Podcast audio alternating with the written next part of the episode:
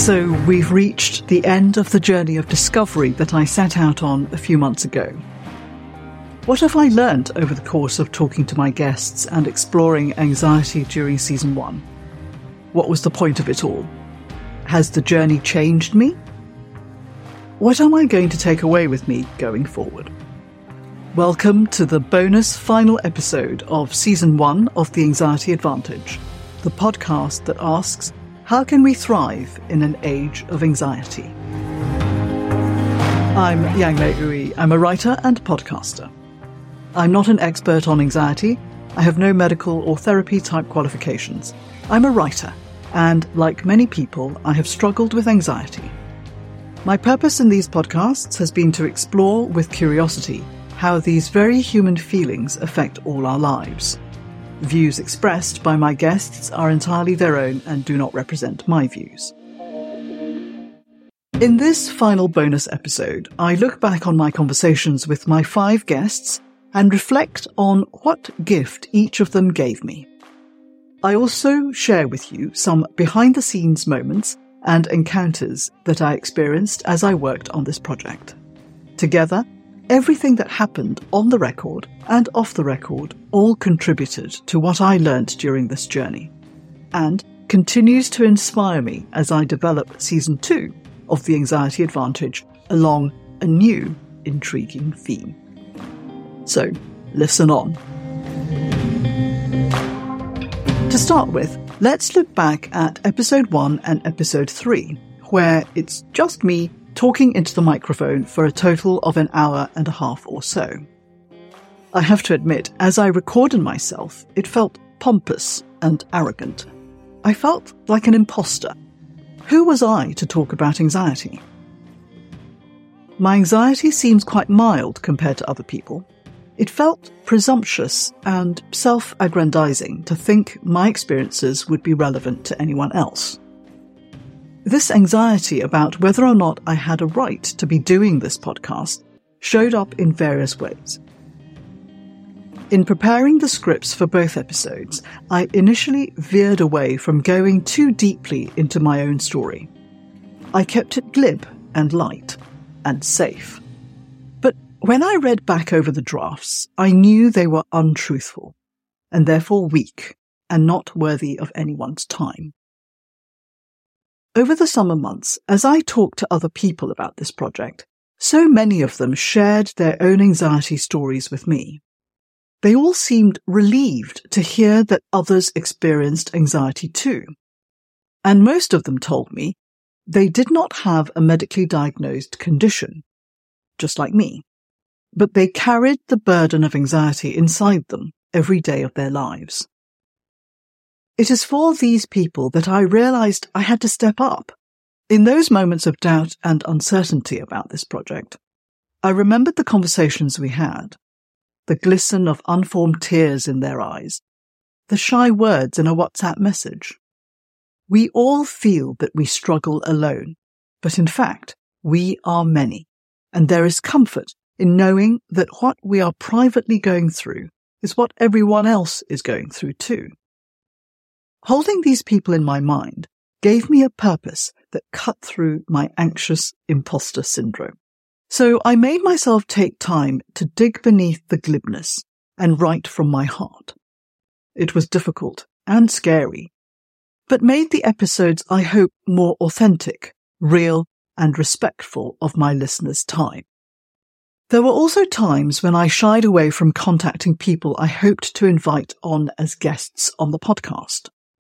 My angsty Annie in my head kept telling me that these people were too important and too grand to take any notice of my emails and my podcast.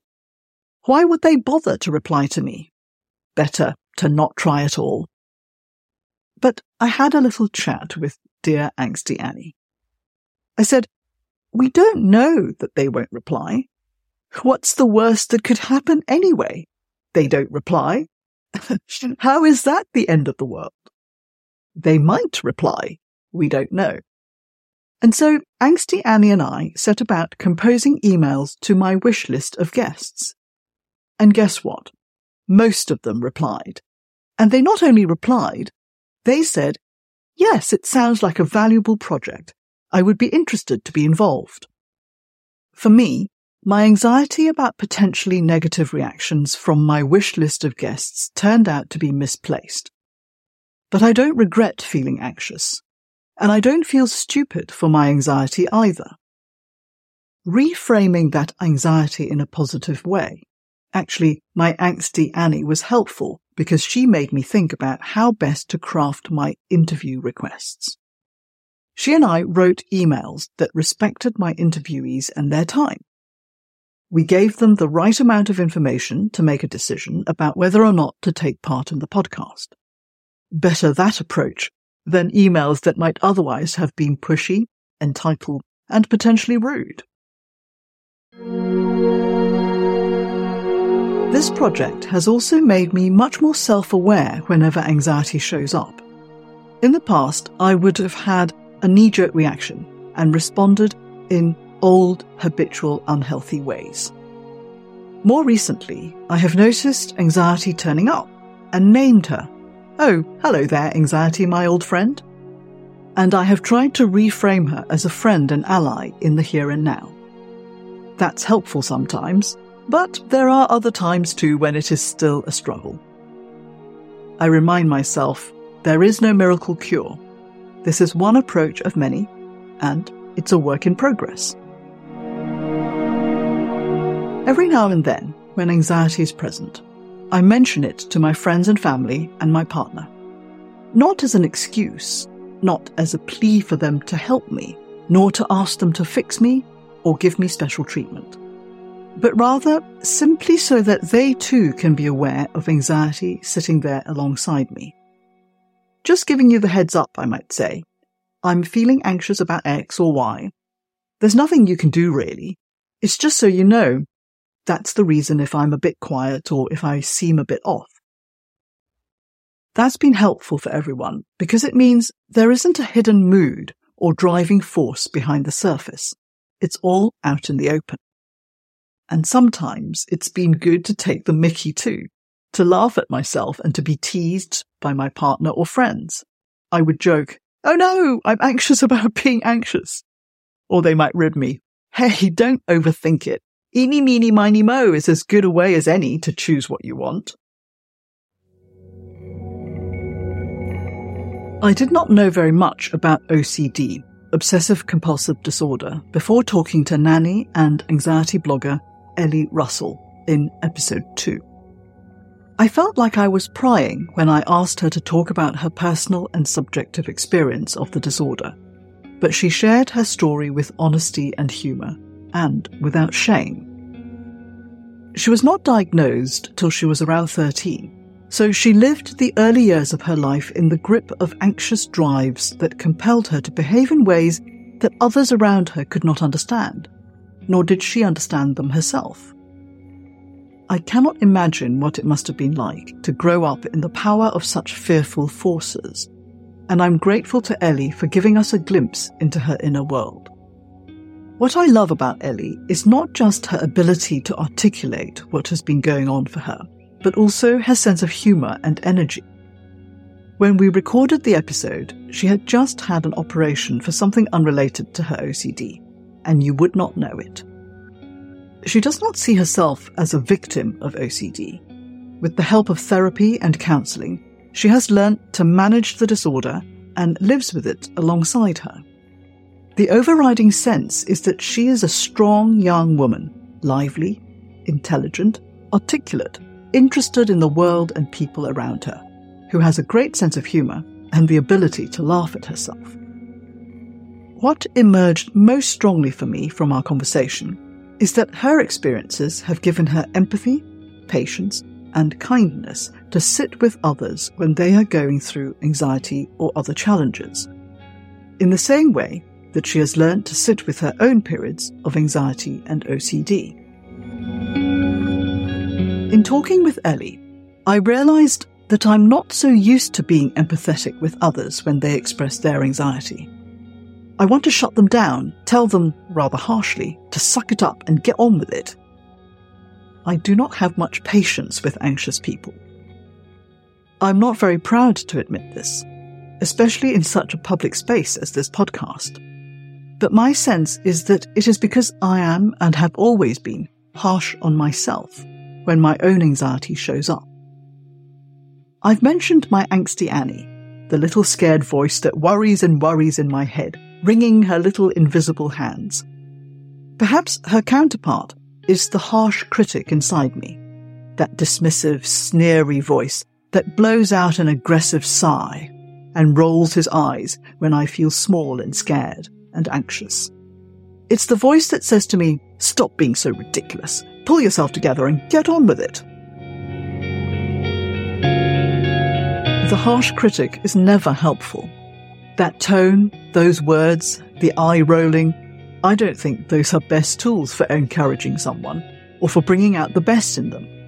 And yet, I do it often to myself, and no doubt to others around me. This insight into myself is not a comfortable one, but it is a valuable one. I'm resolved to help the harsh critic relax find ways to dissipate his defensive tone and manner. I'm hoping that the same sorts of tools as befriending my anxiety may also be helpful with the harsh critic. After all, I think the defensiveness is a form of protection, rather like the anger I talk about in episode 3 that propelled me out of the house to work on days when I felt horribly anxious. The harsh critic is only trying to protect me, so might he feel more able to stand down and relax if I can also sit him down for a chat? Look, it's okay. Let me just feel this anxious feeling. It will be fine. It's not the end of the world. It's just a feeling. You don't need to fill the space with anger to cover up the anxious feeling.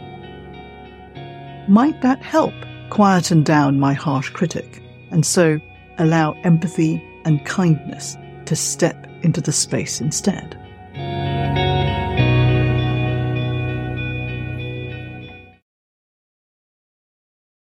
In episode 4, I had a wide ranging discussion with James Wood, aka author J.W. Wood, about the speed of technology and our relationship with technology over the last hundred years.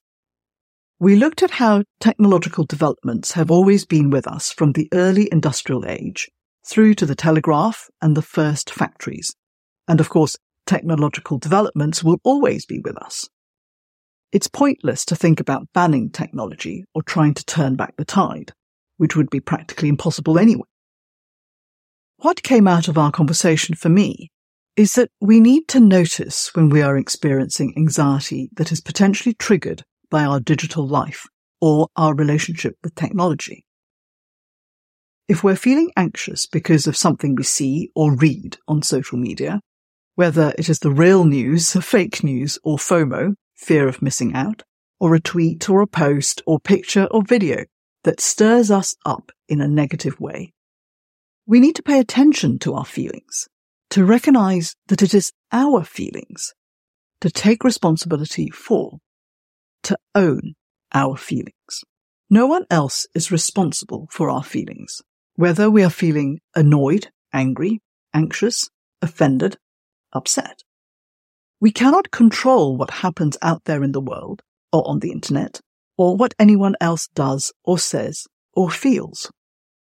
But we are responsible for how we respond. James spoke eloquently about pause and take time to reflect. Whether it is going on a literal or symbolic retreat from the digital fray, that pause gives us time in the real world to reconnect with our friends and family, our community and neighborhood, face to face, person to person, because that ultimately helps us reconnect with ourselves and to remember who we are as human beings.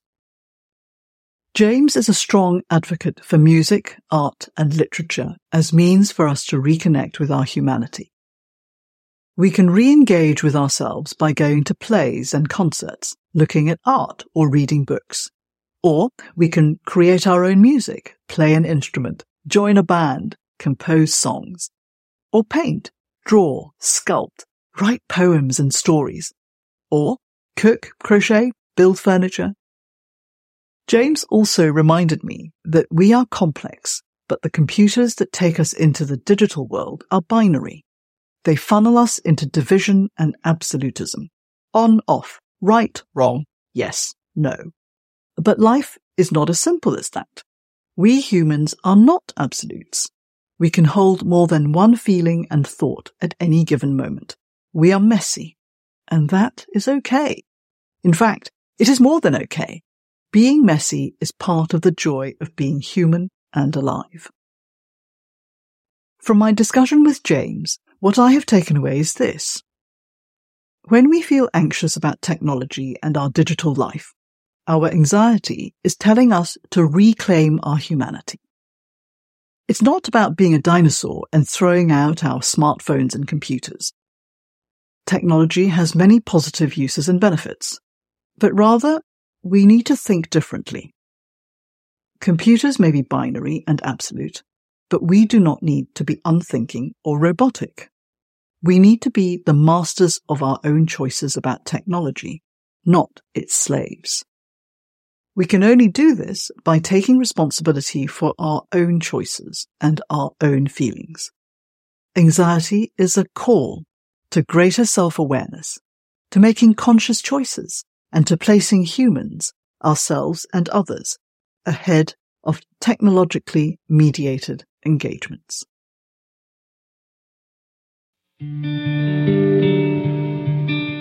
River Ousley Brown is 25 and seems like an action man to me. He's a film producer and underwater cameraman, as well as a camera drone operator. He's comfortable on sailing boats and heading off at a moment's notice to far flung places on filming assignments. As for me, I'm almost 60 and an arty farty literary and theatre type, most comfortable at a cafe or restaurant, having intellectual conversations and needing a long lead in time to making any travel plans. And yet, we have a sparky chemistry across the divide which I hope comes across in episode 5 when River and I got together to talk about the things that make us anxious. It felt liberating to both of us to talk about our anxieties, and there are many of them. It gave us energy to laugh about them together, taking the piss almost literally at one point when I shared that finding a place to go for a pee is one of the things that makes me anxious. Anxiety brought together two very different people Different things scare each of us. River is happy with physical activities, but is anxious about social connections and relationships. I'm happy getting up on stage and giving off the cuff talks, as well as staged performances. But I'm anxious about team sport and things that need physical coordination. But anxiety is anxiety, whatever form it takes, and it was the common bond that sparked our friendship. We both acknowledge that anxiety is a horrible thing that can be paralyzing and stressful. Yet, our friendship around anxiety is not based on self pity or feeling sorry for ourselves. And the last thing we want is for other people to feel sorry for us.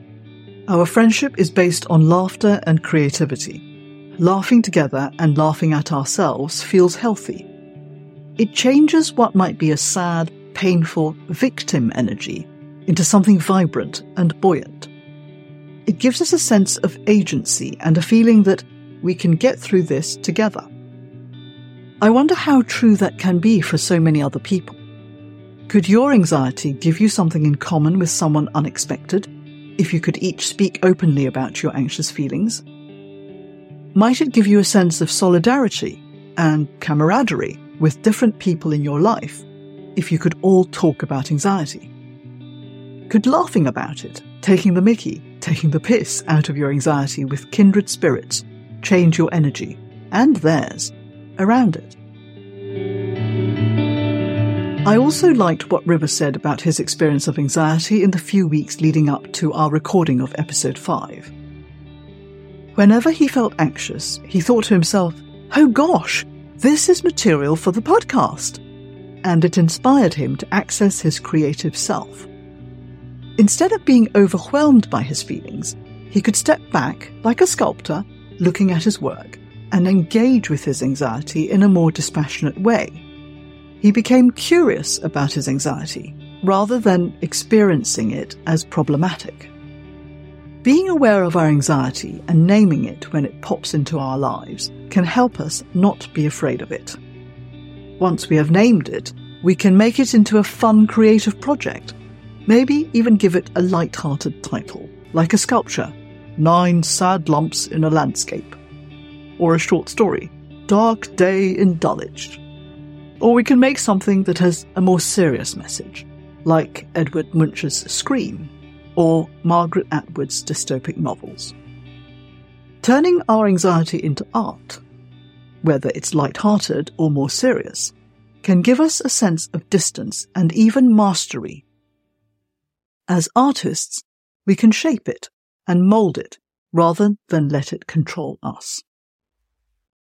We can use the energy that might overwhelm us instead to create something purposeful, fun, and interesting something that might be of service to others. My discussion with financial advisor Peter Ditchburn in episode 6 started out as an inquiry into financial anxiety. But as we talked, it evolved into an exploration of the decision-making process, especially in the context of big life-changing moments. At such times, we can find ourselves gripped by intense anxiety as we cannot predict for certain the outcome of a major decision. When we reach an important crossroads in our life, we have to decide to turn left or right, or stay where we are. Sometimes such a choice seems so overwhelming we feel unable to make a decision, and we end up going round and round in excruciating circles. In my conversation with Peter, we saw that anxiety can be helpful if it encourages us to find the tools to make our decision. For example, finding out the relevant facts and figures and seeking out good, reliable advice from a solid source. But sometimes we can use fact finding as a way of giving over our power to unhelpful anxiety. We just keep on asking questions and wanting to know one more thing in order to avoid making a decision. We need to step back at some point and have a chat with anxiety and ask her, will this additional information really be critical to my decision? Will it mean the difference between, say, buying a house and not buying it? Yes, if there's structural damage perhaps to the house. But if there is no warranty on the boiler, am I really not going to buy this house because of that? In those moments when we're having this nice chat with anxiety, it may also do us well to remind her, Dear anxiety, it is a false security to expect everything to be perfect once I make decision A or decision B. I trust in myself to sort out whatever challenges come along. So actually, I can decide on either of these options with self-confidence. And once anxiety has quietened down a little, we can reconnect with our heart's desire. What do I want for my life? What is my most precious hope and dream? How does this decision take me one step closer to a happier, more fulfilled life? Because ultimately, that's what it's all about. Growing, becoming happier and more fulfilled. And the most important most powerful decision we have within our control is this. It is up to us to choose whether we let anxiety be a help or a hindrance towards living our most joyful life.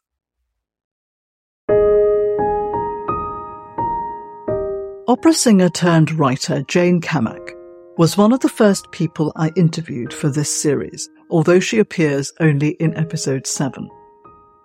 She came round to my house and we recorded our conversation in my living room. I was quite nervous, especially as I had to control all the tech equipment as well as hold the conversation with Jane. My main worry was that something would go wrong with the tech. And invariably, with Murphy's Law, anything that can go wrong will go wrong. The recording device stopped working after two minutes but I only realized this 20 minutes into our discussion. I was incredibly embarrassed, but there was nothing for it but to start all over again. Jane was fantastic. She told me she was nervous too. And after a short break, we started the recording all over again. Jane told her stories again with verve and freshness, and you would not know when you listened to the podcast that this was the second time she was telling. It makes me laugh to think that for a discussion about performance anxiety, we both experienced performance anxiety. What I learned from Jane and our recording session is that although anxiety can paralyze us sometimes, it is also an energy that we can harness for performance and also other areas of our lives. Jane's advice, don't focus on ourselves, focus outwards, is very useful in distracting our busy, worrying minds to look outside of ourselves, to focus on our higher purpose instead. In performance, that higher purpose is doing our best for the audience and the rest of the cast. It's about being of service to the people around us. So in other situations, that is useful too. Rather than focusing on our anxiety, we can turn our attention to how we can be of service to our colleagues or friends and family. For Jane, being in the moment while she was on stage helped her focus. She allowed herself to enjoy the music and fully inhabit the character she was playing. That's a good tip for anything that makes us anxious. I've been trying to be more present when I find myself feeling tense. By letting the moment completely fill up my mind and body, there is hardly any room left for anxious thoughts.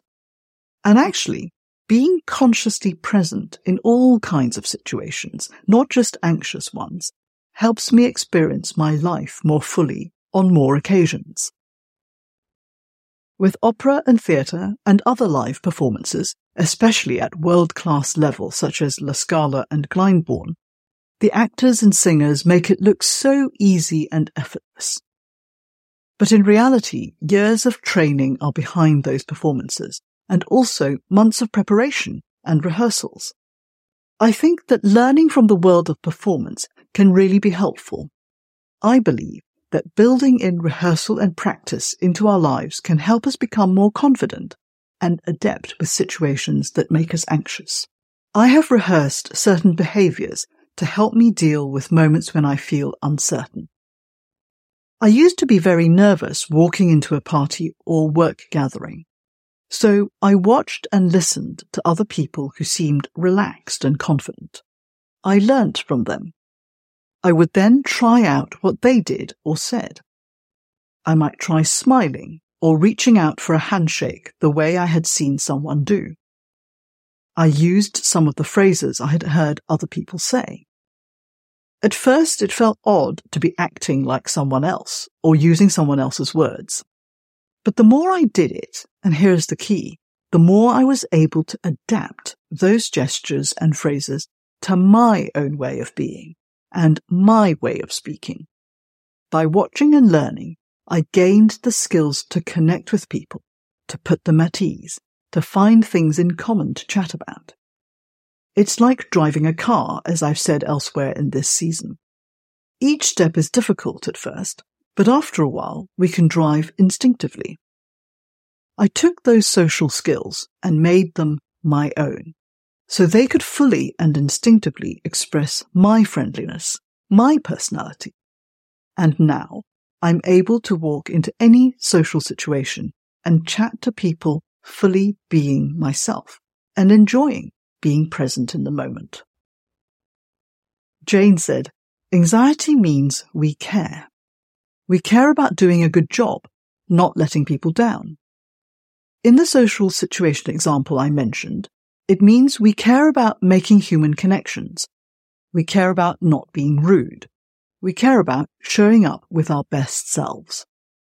And I'm sure you can think of other situations where anxiety turns up because we care a great deal about something. Anxiety turning up is a good thing. We can take her energy in those moments to learn, to practice, to adapt whatever skills we need to help grow in whatever situation we find ourselves in.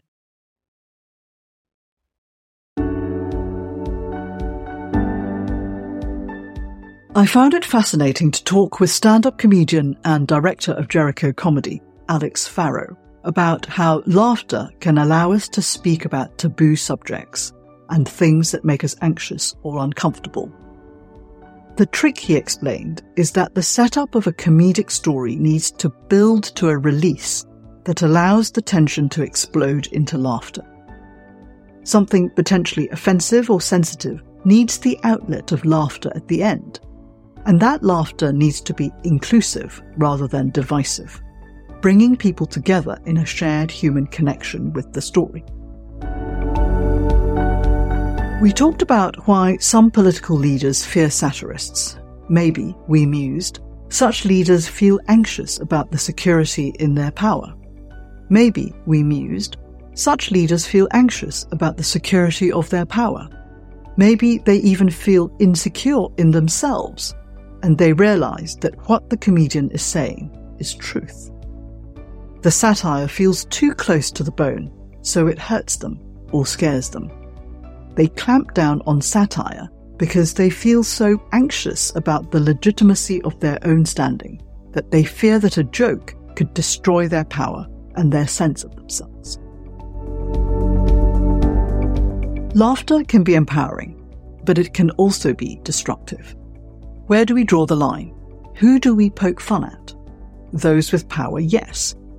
But laughter or mockery can be a form of bullying if the subject of our joke is less powerful, as we know from the school playground. Stand up comedy shows are infamous for potentially being bruising experiences if you're not prepared to be laughed at yourself in the audience. I've been to shows where the comedian randomly picks on people and teases or mocks them. Not everyone enjoys that. So I was interested to observe Alex in action at the Oxford Festival of the Arts. Before the show started, he wandered through the audience asking those in the front row if they were okay to be involved in his banter. I had not seen that before. It told me a lot about Alex. That he is a kind and thoughtful man, even while being able to joke and mock in his stand up routine. My conversation with Alex in the final episode of this season one made me think about how helpful laughter can be to empower us against things that make us anxious or uncomfortable. I experienced that sense of empowerment myself, in fact, in episode 5 with River Ousley Brown, as I mentioned earlier. But it is good to bear in mind when we laugh and joke among friends and family and with our partners. Are we making that joke at the expense of our friendship or relationship with this person? Are we being kind or are we dehumanizing ourselves and the butt of our jokes for the sake of the joke? Are we using joking as a means of power play? We need to keep checking in. That doesn't need to be vocal. We don't need to actually say, Hey, is my joke upsetting you?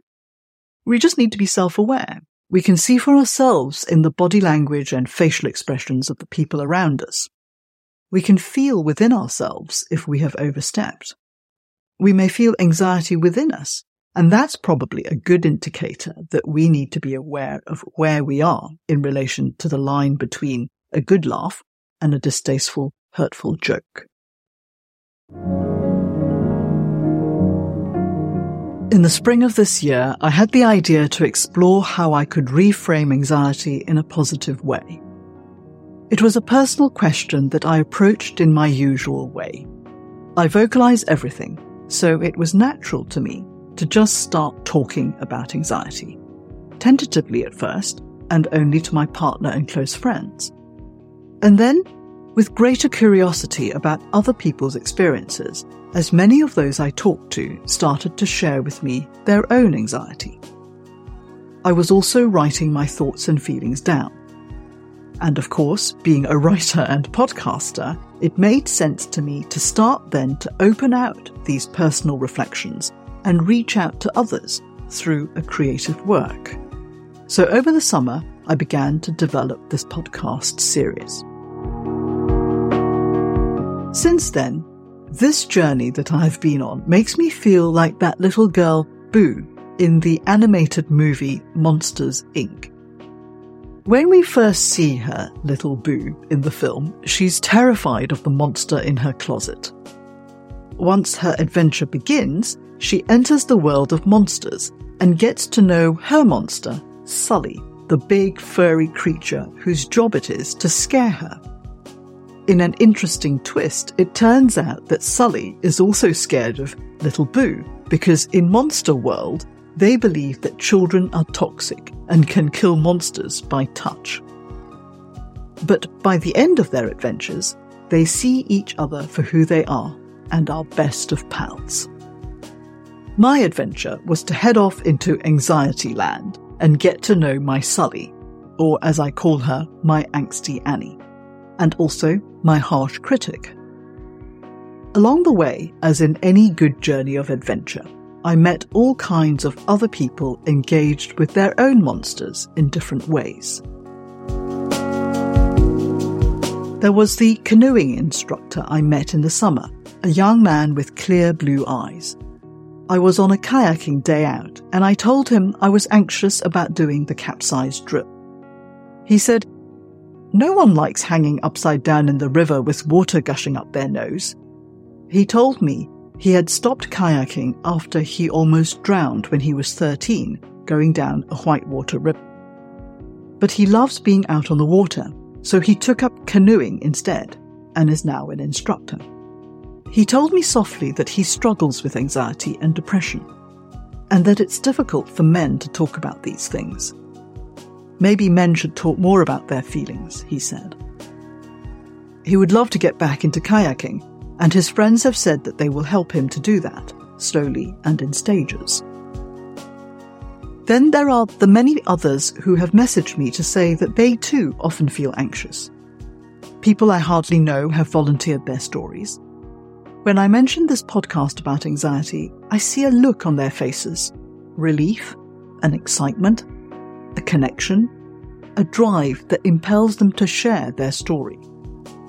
It's as if I've given them permission to talk about something that has been pressing on their heart.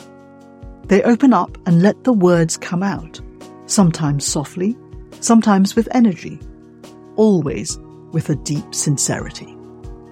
Someone I spoke to said he was signed off work for physical health problems, but he knew in his heart it was stress and anxiety due to things going on at home in the family.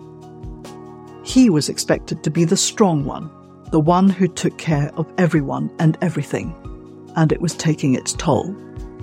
He was anxious and stressed, and it was easier to blame all that pain and difficulty on his work rather than face that things had to change around his relationship with the people he loved. A figure in the public eye told me about a sudden panic attack that took them by surprise. An ex military man and CEO who had no difficulty doing mountain rescues shared that he felt anxious in social situations. Public speaking coach Sarah Lloyd Hughes has spoken openly about feeling terrified when she's on stage giving a talk in front of hundreds of people. And as an aside, I have invited Sarah to come on to season two of this podcast to talk about how to find the courage to face what many of us feel is a fate worse than death, public speaking. More on season two coming up later. All these folk I met this year on my anxiety podcast adventure gave me talismans of wisdom, shared with me intriguing and enchanting tales. They helped me through quagmires and battles, offered me friendship and nourishment. And now as the months have changed from spring and summer to autumn and winter, I have come to this waypoint at the end of season one. And I feel that it has been an immense privilege to have connected with all these courageous souls over the last few months in such real and human ways. I feel grateful to everyone who has shared their story and struggle with me, whether in these episodes or just in a passing conversation. So, how has all this changed me? Well, sitting beside me is my friend Anxiety. I would not say that we are best of pals yet. She still bothers me and sometimes still won't listen when I try and sit down to have a chat with her. she still chunters on with her hand wringing and circular pacing round and round the room. But we are having lots of good conversations, and we don't take things as seriously as we used to. We bicker, and I tease her about being like Chicken Licken, the hen in that folk tale that rushed around crying, the sky is falling, the sky is falling, when in fact it was just an acorn plopping onto her head. My friend anxiety tries these days to be helpful rather than obstructive, offering suggestions rather than, as she used to do, dramatically and sometimes hysterically insisting on what I should or should not do. I still have anxieties, but I'm more able to be upfront about how I'm feeling. I don't feel the same internal pressure to pretend that I'm cool and confident all the time. I'm confident when I'm confident, and I'm not when I'm not. There is more of an alignment between my interior world and how I'm holding myself on the outside. But I feel it is important to say that I don't collapse into a gibbering wreck on the outside every time I feel anxious on the inside. I don't want to be defined by my anxiety. I don't want to be seen as a victim or a sufferer of anxiety. I'm not asking anyone to feel sorry for me or to do me any special favours or treat me with kid gloves. It's about just allowing myself to be as I am with my feelings not like a child asking to be taken care of, but as an adult who can take care of myself and my emotions. And actually, sometimes there's no real need for me to name anxiety out loud in any given moment. I can simply feel it inside, acknowledge that it is there, and accept that it is along for the ride. That's part of taking ownership for my feelings. I don't always need to vocalize everything. Sometimes I can just have a quiet chat with my old friend anxiety in my internal breakout room, and no one else needs to be involved. In some situations, just because I'm having feelings doesn't mean that everyone else also needs to take part in those feelings. The key is knowing when to vocalize out loud what I'm feeling and when to just have this private chat with my anxiety. Because part of being a good friend to others is about being aware of their feelings and where they are at. My feelings and my anxiety do not trump their feelings and whatever is going on for them. Sometimes it's right to put aside my own worries in order to focus on supporting and helping someone else or simply just to have a relaxing or fun time, or to enjoy a lovely moment with the other people in our lives. Sharing positive and beautiful moments are as important as sharing the tough times. And certainly, thinking about others' well-being can often shake us out of ourselves and our own problems, and actually boost our own sense of self and purpose. So, what does moving forward mean for me? The one thing that feels to me most helpful is to ask anxiety when she turns up Is this thing you're worried about a real threat or a chicken licken overreaction? And then to weigh up whether it feels right to step up to the challenge or just let the feeling pass. If it is something real that I need to do something about, I can then enlist anxiety to help me do it at a level and pace that feels okay to both of us. I can also ask anxiety to help me assess what is the level of my abilities in relation to this new thing? Can I do it? Or do I need baby steps? How can I get help and encouragement in doing this thing? My anxiety is here to help me. She's a mentor, a guide, a friend, and an ally. When we fall in love or experience an adventure, we feel breathless. Our hearts beat faster. It is thrilling, exhilarating, even scary. Just like the symptoms of anxiety. I want to keep falling in love with my life, to keep experiencing new adventures. I don't want to feel dead inside, to feel nothing. I want to keep growing and crossing the threshold to new vistas and new experiences. I want to make the most of my life. And that's not necessarily about doing wild and unusual things like, um, I don't know, bungee jumping off the Eiffel Tower. That may be on someone else's wish list, and I would cheer them on by the sidelines to go all out for their experience. My wish list is a little milder, shall we say. The point is that I don't want to let my anxiety stop me from doing the things that might thrill me or make me happier or give my life meaning and purpose. What about you? What would you love to do? And how can you enlist your anxiety to help you move forward towards those hopes and dreams just waiting for you round the next corner? I'm really excited to be starting work on season two of The Anxiety Advantage, which will be launching in the new year. The theme of season two is anxiety and courage. Now that we are friends with anxiety and she is walking along beside us, how do we go forward together as a team to do all the things we would love to do? I reckon we need some courage to help us along. In fact, I'm wondering whether actually anxiety potentially gives us the opportunity to be courageous. Because when we do something that makes us anxious, when we feel the fear and do it anyway, isn't that what courage is all about? Someone who jumps out of a plane, let's say, and is like, meh, no big deal. That's not bravery. They're just doing it like they're walking down the street. But for someone who is really scared, the energy it takes to do the same thing. And for some people, that can include walking down the street. When someone faces their anxiety and does something that terrifies them, that surely is true courage. So I have invited onto season two some inspiring and insightful guests whom I hope will be able to help us work out how to add courage to our little team.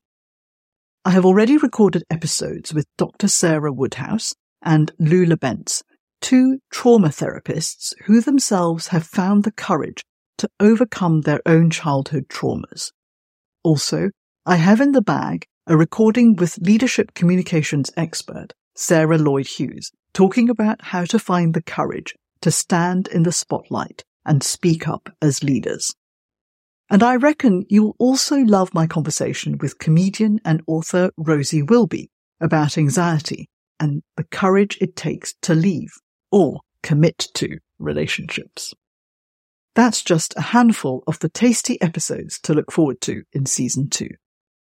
If you haven't already done so, please subscribe or follow the Anxiety Advantage on your pod listening app. It's free. You can use the link podfollow.com forward slash anxiety advantage. That way, season two will magically appear in your app as soon as it is published. Also, can I ask you a favor? Well, actually, it's two favors. If you've enjoyed this podcast, would you be up for leaving a lovely review on your pod listening app? That would encourage the algorithm elves to share this podcast with other people who may be interested in making friends with their anxiety. Alternatively, can I ask you to share this podcast with your friends and others you know via email or social media? You can simply send them the link podfollow.com forward slash anxiety advantage, which opens up this show on their pod listening app. Wouldn't it be rather good if more people started to think of anxiety as their friend? I'm Yang-May Ooi. For the show notes page to this episode and to find other episodes in this podcast series, go to my website, tigerspirit.co.uk and click through to the Anxiety Advantage. You can find me on Twitter, Facebook, and Instagram, where I'm at Tigerspirit UK. There is also a dedicated Anxiety Advantage Twitter account at Anxiety Thriver. Or you can also simply Google the podcast the Anxiety Advantage, and my name, Yang-May Ooi. Thank you for listening and see you again soon.